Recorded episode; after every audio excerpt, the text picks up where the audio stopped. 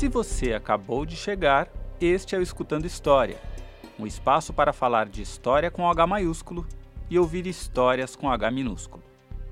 O ano de 2020 mal havia começado, e em meio às felicitações de um ano novo de amor, saúde e paz, o mundo foi surpreendido por uma ação militar que deixou o planeta apreensivo. A esperança de um ano melhor foi estremecida pela preocupação a respeito de um possível conflito militar no Oriente Médio e seus imprevisíveis desdobramentos. Vamos à crônica dos fatos. No dia 2 de janeiro, um ataque aéreo coordenado pelos Estados Unidos contra o aeroporto de Bagdá, no Iraque, matou Qassem Soleimani, chefe da Força Revolucionária da Guarda Quds, no Irã, o país vizinho.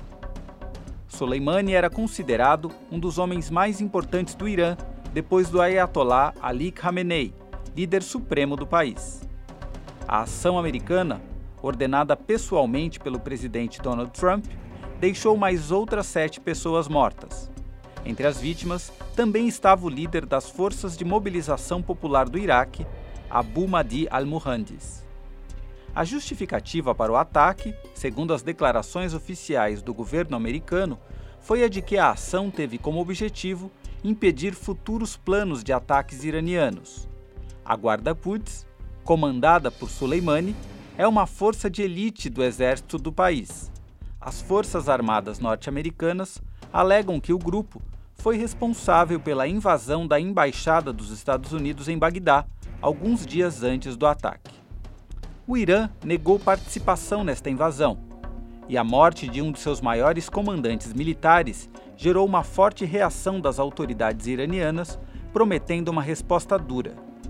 De fato, a ação americana e o assassinato de Soleimani não geraram apenas uma reação indignada, com promessas de vingança das autoridades e de uma parcela considerável da população do Irã. A ordem para atacar uma importante liderança militar de um país soberano, como a justificativa de uma ação preventiva, mesmo que este país seja considerado um inimigo dos Estados Unidos, surpreendeu o mundo por ferir completamente as normas do direito internacional. O governo iraniano prontamente anunciou que iria se vingar dos Estados Unidos e também deu declarações de que iria abandonar o acordo nuclear de 2015.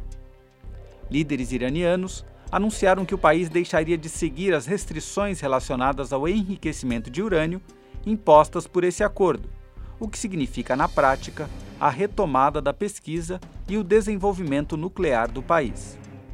Em tese, isso abriria caminho para o desenvolvimento de armas nucleares, algo que o governo iraniano insiste em negar. Mas a justificativa de que o país retomará o seu programa nuclear, devido a necessidades técnicas, parece indicar um outro cenário. Não demorou para que o termo Terceira Guerra Mundial se tornasse o assunto mais comentado nas redes sociais. Ainda na ressaca das comemorações do Ano Novo, o mundo mergulhou em apreensão pela possível escalada de violência gerada pelo ataque americano, que, mesmo tendo gerado alguns memes em tom de humor, principalmente no Brasil, também refletia alguma preocupação. Especialistas em geopolítica mundial e nos conflitos do Oriente Médio, destacando o tom paranoico dos trending topics nas redes sociais, rapidamente desmistificaram a apreensão exagerada por um conflito bélico de alcance global. O Irã, apesar de ser uma potência regional no Oriente Médio, não tem expressão global no complicado xadrez das grandes potências. O envolvimento da Rússia ou da China a favor de um dos lados também não significa necessariamente que a situação se torne insustentável. A Síria, outro país do Oriente Médio atravessado por uma sangrenta guerra civil, colocou Estados Unidos e Rússia em lados opostos, e nem por isso o mundo mergulhou em uma nova guerra mundial. O Escutando História dessa semana relembra momentos da história recente em que o temor de uma nova guerra em escala global tomou conta do mundo. Vivendo em uma era de armas nucleares desde o fim da Segunda Guerra Mundial, a população do planeta sabe que um conflito de proporções globais significaria praticamente o capítulo final da civilização humana, ou, de maneira mais direta, o fim do mundo como conhecemos. A comparação entre diferentes épocas pode nos mostrar que o presente, apesar dos temores atuais, parece menos ameaçador do que alguns episódios do nosso passado recente.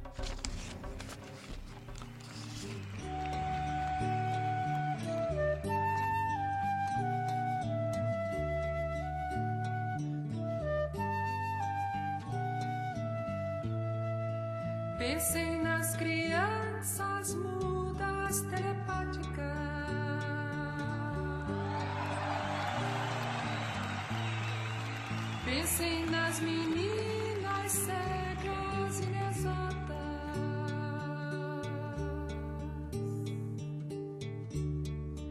Pensem nas mulheres rotas alteradas.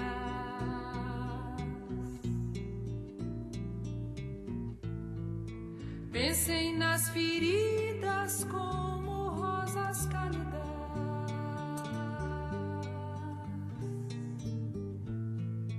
Mas ó, não se esqueçam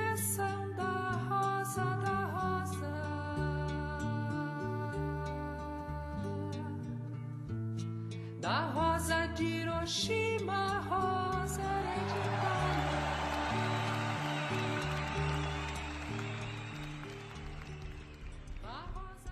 No dia 16 de julho de 1945, a primeira bomba atômica da história foi detonada no deserto do Novo México. Os Estados Unidos testava com sucesso a sua arma de destruição em massa. A nuvem em forma de cogumelo chegou a 13 mil metros de altura, quebrou vidraças a mais de 150 quilômetros e a areia ao redor do local da explosão ficou vitrificada. Robert Oppenheimer, físico norte-americano que dirigiu o projeto Manhattan para o desenvolvimento da bomba, teria feito uma citação do Bhagavad Gita, o livro sagrado do hinduísmo. Agora tornei-me morte, destruidora de mundos. Menos de um mês depois, isso se tornava realidade. As bombas atômicas lançadas respectivamente nos dias 6 e 9 de agosto de 1945 sobre as cidades japonesas de Hiroshima e Nagasaki inauguraram a era das armas de destruição em massa. Até hoje, este foi o único momento da história em que armas nucleares foram utilizadas em uma guerra tendo como alvo a população civil. Os efeitos da utilização das armas atômicas nas cidades japonesas deixaram entre 90 mil e 166 mil vítimas fatais em Hiroshima e entre 60 mil e 80 mil mortos em Nagasaki. O bombardeio atômico provocou a rendição incondicional do Japão e o início da corrida armamentista entre os Estados Unidos e a antiga União Soviética. Em 1949, a União Soviética também testou sua primeira arma atômica no Cazaquistão, apertando o gatilho da corrida armamentista. Uma nova guerra global, direta entre as duas grandes superpotências, passou a se tornar inviável, já que significaria a não possibilidade de vitória para qualquer um dos lados, devido à destruição do planeta. Era o início da Guerra Fria, para muitos considerada de fato a Terceira Guerra Mundial, na forma de um novo tipo de conflito. Até meados da década de 50, o conflito foi marcado, além da corrida armamentista, pela disputa da influência ideológica, econômica e política entre os blocos capitalista e socialista.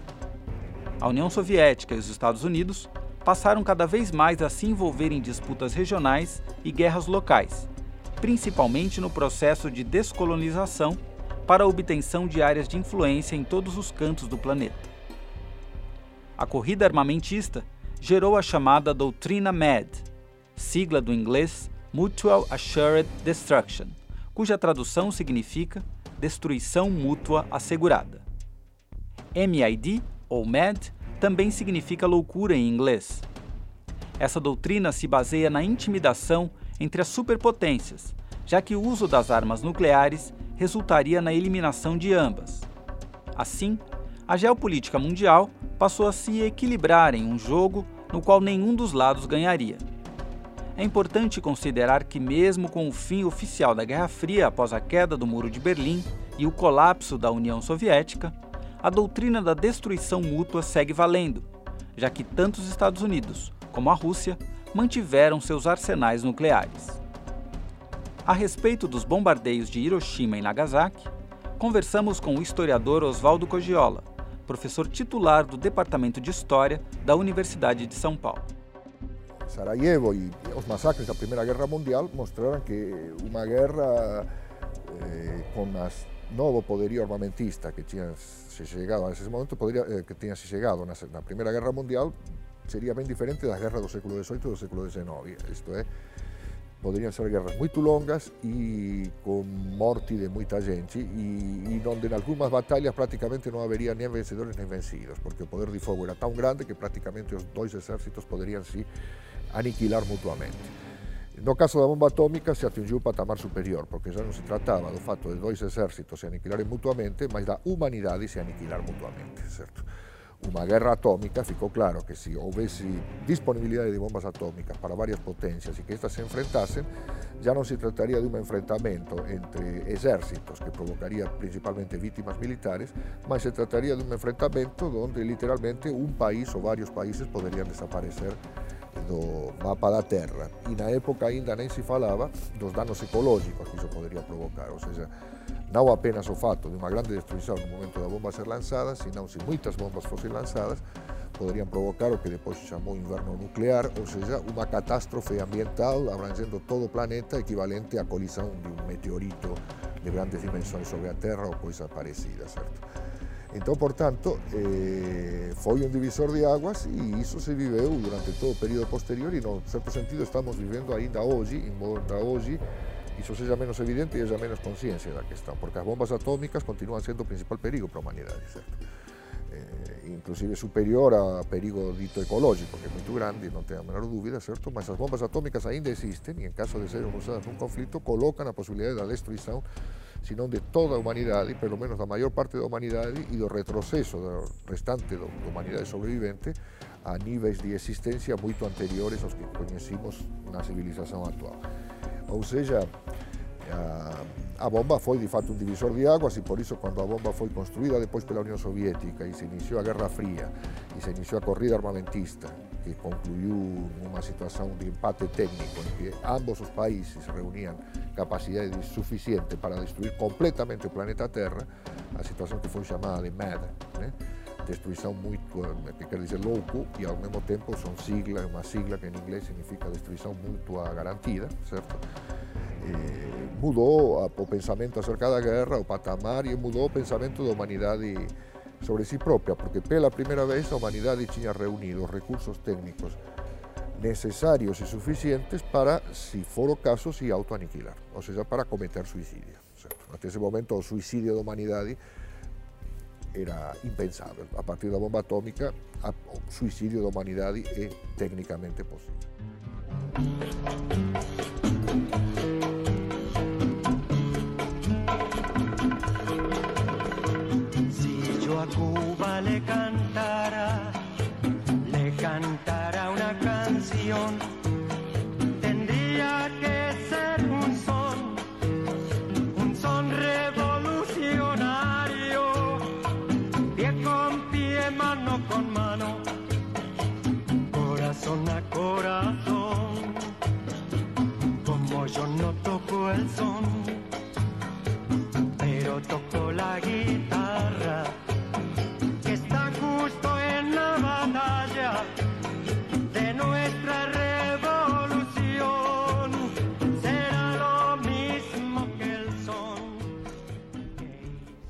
1 de janeiro de 1959, o ditador cubano Fulgêncio Batista fugia de Havana, quando guerrilheiros do movimento 26 de julho, após derrotar as forças do governo, também entraram na cidade.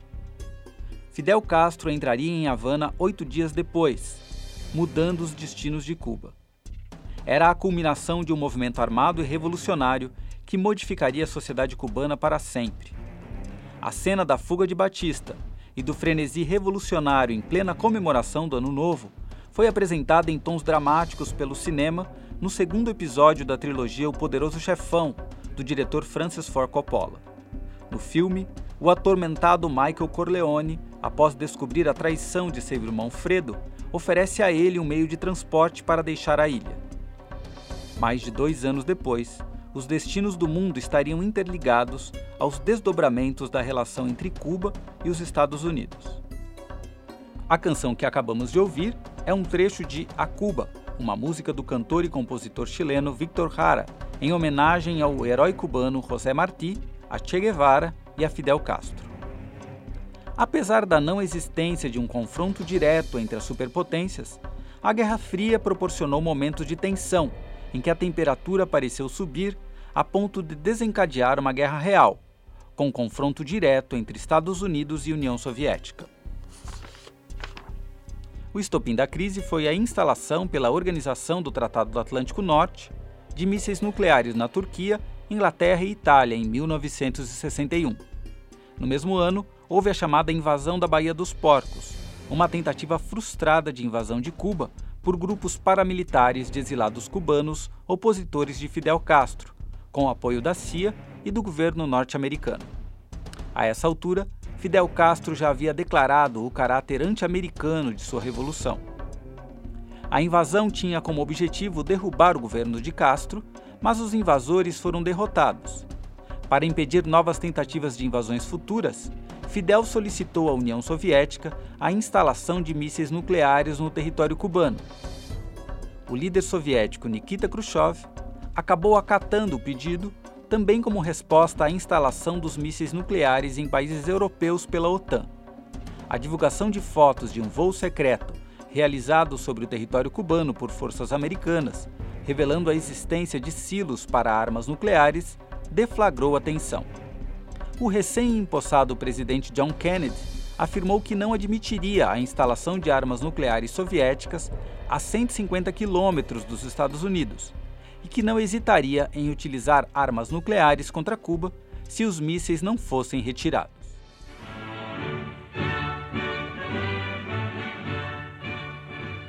Good evening, my fellow citizens. This government, as promised, has maintained the closest surveillance of the Soviet military buildup on the island of Cuba. Within the past week, unmistakable evidence has established the fact that a series of offensive missile sites is now in preparation on that imprisoned island. The purpose of these bases can be none other than to provide a nuclear strike capability against the Western Hemisphere.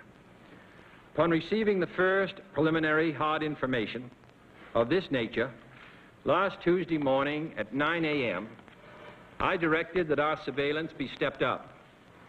And having now confirmed and completed our evaluation of the evidence and our decision on a course of action, this government feels obliged to report this new crisis to you in fullest detail.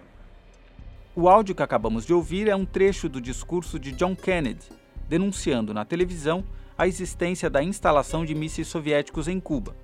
Foi a chamada Crise dos Mísseis de Cuba, um confronto que durou de 16 a 28 de outubro de 1962, provocado pela possível implantação de mísseis russos na ilha. Pela primeira vez, uma grande parte da população acompanhou os desdobramentos dessa crise geopolítica, já que os eventos foram televisionados. Isso aumentou o suspense e o medo de uma iminente e destrutiva guerra nuclear. Até os dias atuais, esse foi o momento mais próximo de uma guerra nuclear total que o mundo já viveu. O ponto alto da crise foi o chamado Sábado Negro, em 27 de outubro de 1961, quando um avião espião americano foi abatido em território cubano, matando seu piloto. O mundo aguardou em suspenso os desdobramentos que poderiam levar a uma hecatombe nuclear. No dia seguinte, Khrushchev conseguiu negociar a retirada dos mísseis da Turquia e a garantia de que os Estados Unidos não voltariam a invadir o território cubano, concordando em retirar os mísseis da ilha caribenha. A resolução da crise gerou ao menos alguns resultados importantes. Em 1963, a União Soviética, os Estados Unidos e a Inglaterra assinaram um acordo proibindo testes nucleares na atmosfera, alto mar e no espaço. Em 1968, as duas superpotências e os Estados Unidos aprovaram um tratado de não proliferação de armas nucleares para conter a corrida armamentista. A Guerra do Golfo, que ocorreu em 2 de agosto de 1990 a 28 de fevereiro de 1991, foi outro momento de mobilização militar que deixou o mundo apreensivo, embora não tenha gerado a tensão experimentada pela crise dos mísseis de 1962. Além de ter ocorrido já durante o colapso da União Soviética, o conflito foi travado entre o Iraque e as forças de coalizão internacional, lideradas pelos Estados Unidos, com o apoio da Organização das Nações Unidas, após a invasão do Kuwait pelas forças iraquianas. Na verdade, a Guerra do Golfo foi o primeiro conflito militar com forte cobertura televisiva, com imagens ao vivo de bombardeios, lançamento de mísseis e caças partindo para o combate em porta-aviões. A rede de TV a cabo CNN tornou-se mundialmente famosa com a cobertura do conflito, citado até hoje como o maior momento da história da emissora. A cobertura midiática gerou uma série de especulações sobre os desdobramentos geopolíticos da ação militar, encerrada em fevereiro de 1991. Dez anos depois, o mundo seria sacudido por uma nova onda de incerteza na geopolítica mundial. Na manhã do dia 11 de setembro de 2001, quatro aviões de passageiros foram sequestrados por 19 terroristas da Al-Qaeda, uma organização fundamentalista islâmica fundada no final da década de 80 pelo membro de uma próspera família saudita, Osama Bin Laden. Duas das aeronaves sequestradas foram direcionadas para as torres gêmeas do World Trade Center, em Nova York. A terceira delas colidiu contra o Pentágono, sede do Departamento de Defesa dos Estados Unidos. O quarto avião, em que os tripulantes e passageiros tentaram retomar o controle, caiu em um campo aberto no estado da Pensilvânia. Os ataques do 11 de setembro deixaram um total de 2.996 mortos e mais de 6 mil feridos. Para os espectadores incrédulos de um ataque terrorista contra símbolos máximos do capitalismo norte-americano, a pergunta comum era: de que maneira a maior potência militar do mundo vai responder a esse ataque? A racionalidade relacionada com a possibilidade de uma destruição mútua assegurada da doutrina MED no embate entre as potências nucleares dava lugar a uma nova fonte de preocupação: a irracionalidade de ataques suicidas localizados, tendo como alvo a população civil e os símbolos do establishment social e político. E se um conflito de alcance mundial fosse deflagrado a partir da reação das potências para estes ataques? A resposta imediata dos Estados Unidos foi a chamada Guerra ao Terror, uma campanha militar de combate ao terrorismo em que até mesmo o termo cruzada contra o terror foi utilizado. Como sabemos, o termo cruzada tem um forte significado no que diz respeito às relações entre cristãos e muçulmanos, e o uso desta palavra por George W. Bush revelou o aspecto neoconservador da reação militar americana aos atentados. No cenário doméstico, o USA Patriot Act, aprovando medidas excepcionais em nome da segurança nacional americana, entrou em vigor. O compartilhamento de dados pessoais entre agências de inteligência, a interceptação de chamadas telefônicas sem autorização da Justiça e uma série de medidas contra a liberdade individual foram tomadas em nome do combate ao terrorismo. A guerra no Afeganistão, contra o regime talibã que protegia Osama Bin Laden, foi o primeiro grande conflito da reação americana aos atentados. No mesmo contexto da guerra ao terror, os Estados Unidos invadiram o Iraque em 2003, na então chamada Segunda Guerra do Iraque, seguindo os protocolos da Guerra Preventiva de George W. Bush. A partir do 11 de setembro, a ameaça terrorista passou a fazer parte do cotidiano global.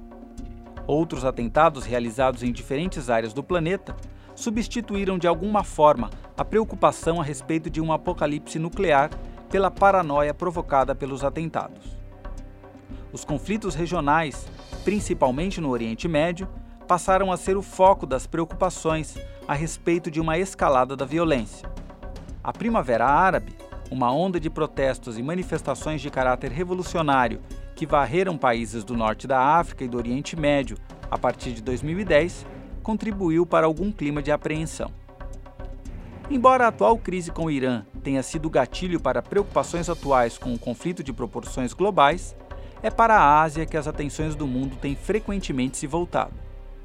As movimentações político-militares do líder coreano Kim Jong-un e o programa nuclear do país também geraram preocupações no mundo.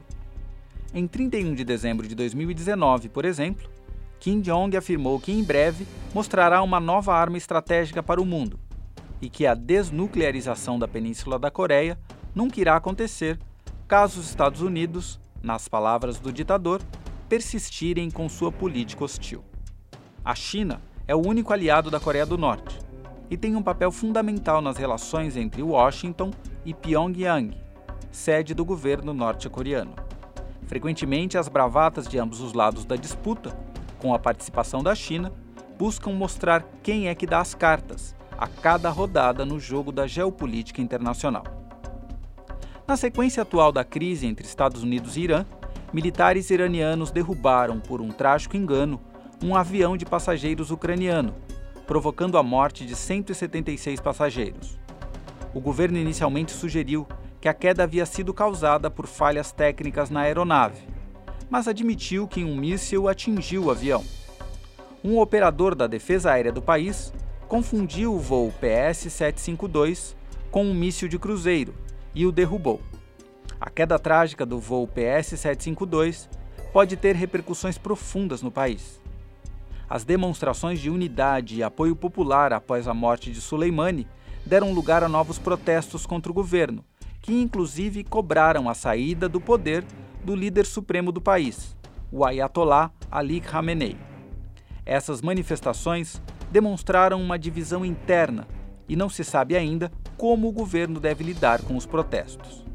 O que se percebeu nos últimos dias é que o episódio também serviu para diminuir a tensão e a possibilidade de uma escalada de violência na região. Um eventual conflito mundial de grandes proporções é algo que depende de um quadro muito mais complexo do que simplesmente sugerem as análises superficiais propagadas pelas redes sociais.